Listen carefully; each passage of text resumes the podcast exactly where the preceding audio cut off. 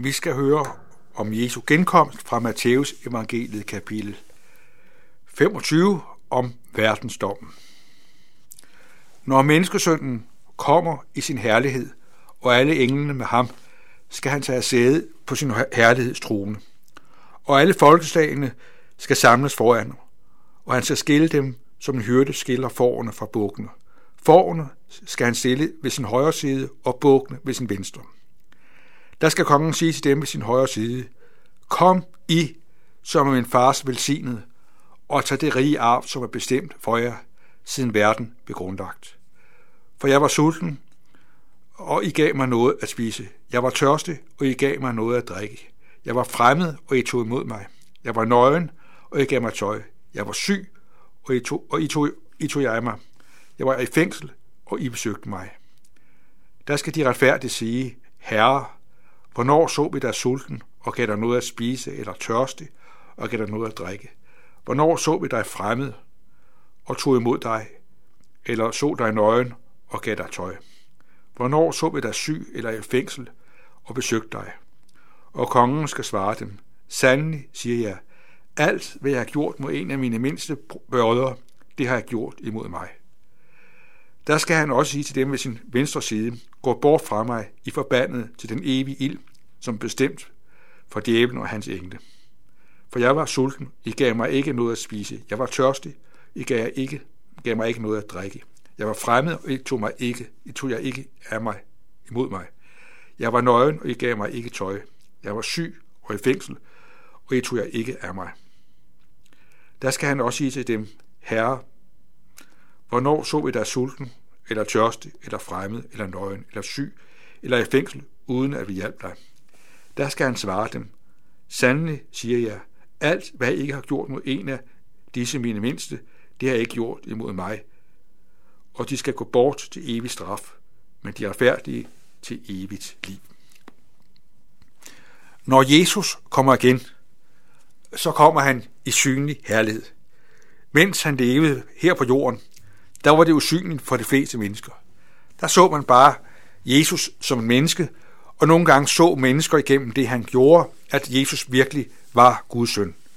Men når Jesus kommer igen, så bliver det synligt for enhver. Og det bliver fantastisk skønt og rigt og herligt, når Jesus kommer igen. Det er det perspektiv, Jesus har, at vi, som hører ham til, har alt mulig grund til at se øh, frem til den dag med stor glæde. Da vil Jesus sige, kom I som en fars velsignet, og tag det rige arv som bestemt på verden begrundlagt. Det er det perspektiv, det er det setup, Jesus har, at han skal komme igen, for at vi skal have del i hans rige.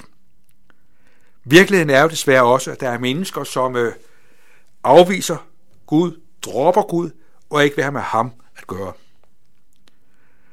Gud er den, der vil møde hver eneste menneske med kærlighed. Men Guds kærlighed er skruet sådan sammen, at Gud aldrig kan tvinge et menneske ind i hans rige. Det menneske, som fastholder og insisterer på, at ville være Gud for uden, skal få lov til det evigt. Det er den forfærdelige virkelighed. Og her er perspektivet, at fortabelsen ikke er bestemt til mennesker, men som Jesus siger, den er bestemt for djævlen og hans engle. At Guds primære absolute ønske for hvert menneske er, at vi hver især må få plads i hans rige. Vist er det forfærdende og skræmmende at tænke på, at mennesker, som vi har det godt med, mennesker, som vi måske også er familie med, at de fornægter Gud og ikke vil have med Gud at gøre. Det er en smerte, hvor vi synes, det kan være svært. Men kærlighed kan kun modtages i åbenhed og frihed. Gud er ikke den, der mod menneskers vilje svinger mennesker og, og bagfra, han er sagt, kaster et menneske ind i Guds rige. Det er ikke sådan kærligheden er skruet sammen. Kærligheden må øh, ønskes og vælges. Men Jesus siger, at vi har grund til at se frem til det rige, som ligger og venter på os. Tag det rige arv som bestemt til jer. Jeg ved ikke, om øh, du har modtaget en arv. Øh, det har jeg gjort.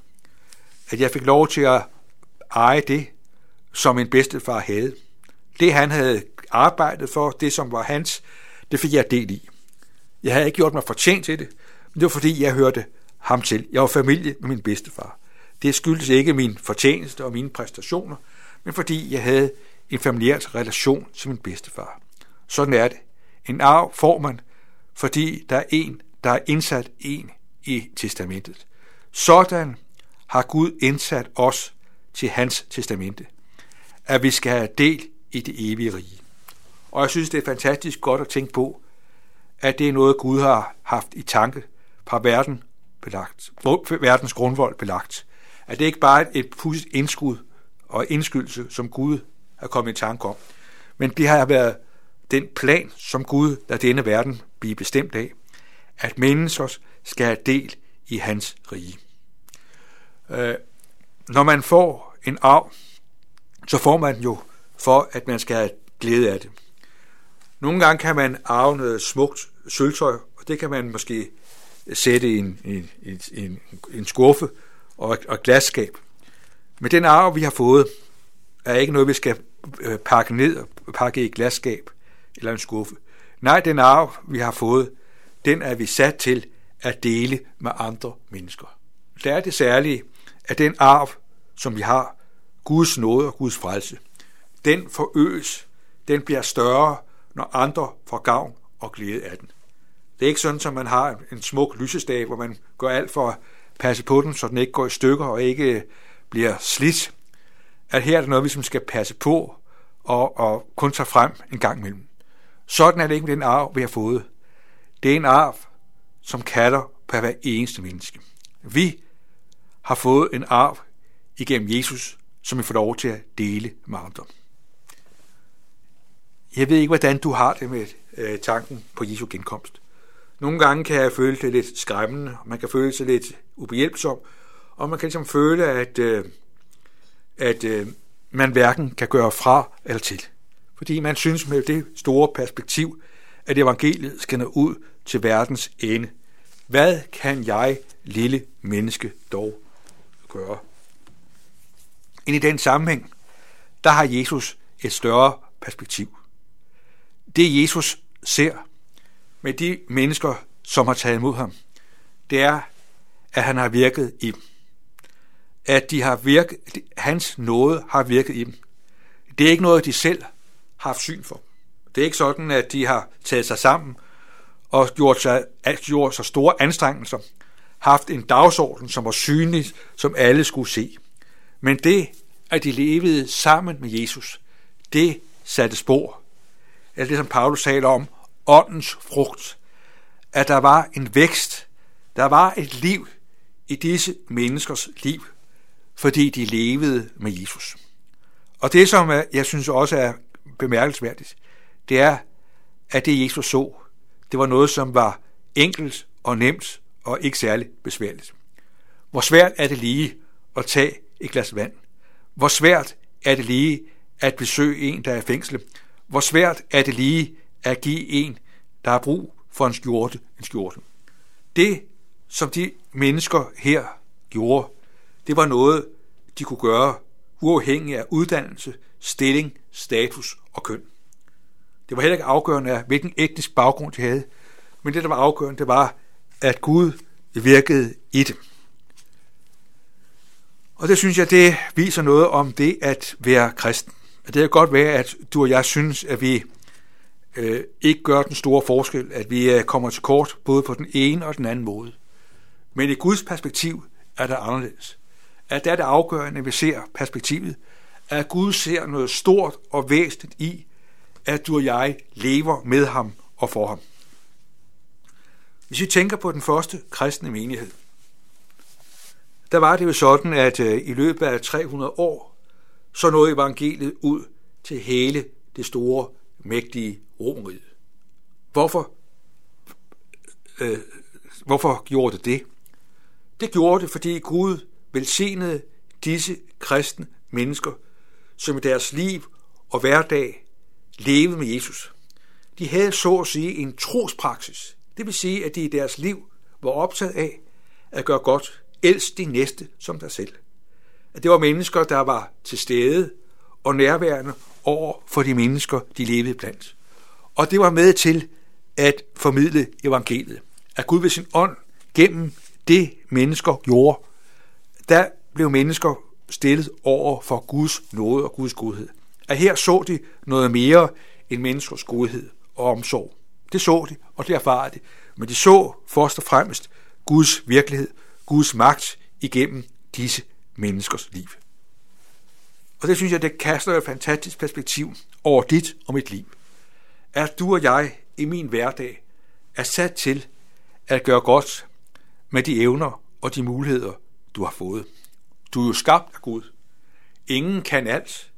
Gud forventer ikke, at vi skal være superkristne, der lykkes i alt. Men Gud har sat os til at være lys og salt i denne verden. Fordi vi lever med ham.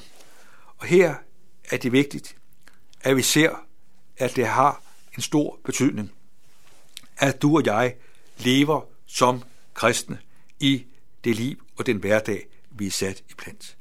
Her vil Gud lade sin vækst lykkes. Gud er den, der vil bruge os. Han bruger os, fordi han sætter os blandt mennesker, som er skabt af Gud, som er elsket af Gud, og som Gud har en vision om, må få del i den evige frelse. De mennesker, der fornægtede Gud, de havde sig selv nok. Hele deres horisont var fokuseret på dem selv. De havde ikke syn for andre end sig selv. At øh, de øh, havde slet ikke hjerte for de mennesker, de levede blandt. Og derfor var de fuldstændig forblændet af, at de selv var sat til at gøre en forskel og gøre noget for de andre. Det er mennesket, som fornægter Gud og ikke vil vide af Gud og lever sig selv nok, vil en gang i al fremtid og evighed gå evigt fortabt. Men sådan har Gud aldrig ønsket, det skal være. Guds dagsorden er, at du skal få del i Guds velsignelse. Kom i og tag øh, det rige i arv, som er bestemt for verdens grundvold. Tænk, at Gud ser os som sine velsignede. At Gud ser os ikke som de perfekte, men der, hvor vi lever i troen, der er vi under Guds velsignelse. Der står om Abraham i Galaterbrevet, at Abraham, troens far, at alle, øh, alle tror, alle har del i den velsignelse, Abraham havde, fordi vi har troen. At Gud er den, der giver os del i sin velsignelse. Og det gør, at du og jeg formodet kan se frem til, at Jesus kommer igen. At tanken på Jesu genkomst er ment fra Jesus side som en kald i glæde og frimodighed.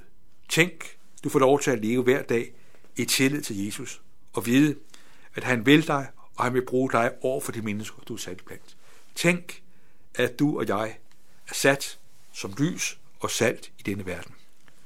Lys og salt har det til fælles, at de har en funktion, de har en opgave, og lyset og saltet virker altid i modsætning af mørket og det, der er i forholdelse.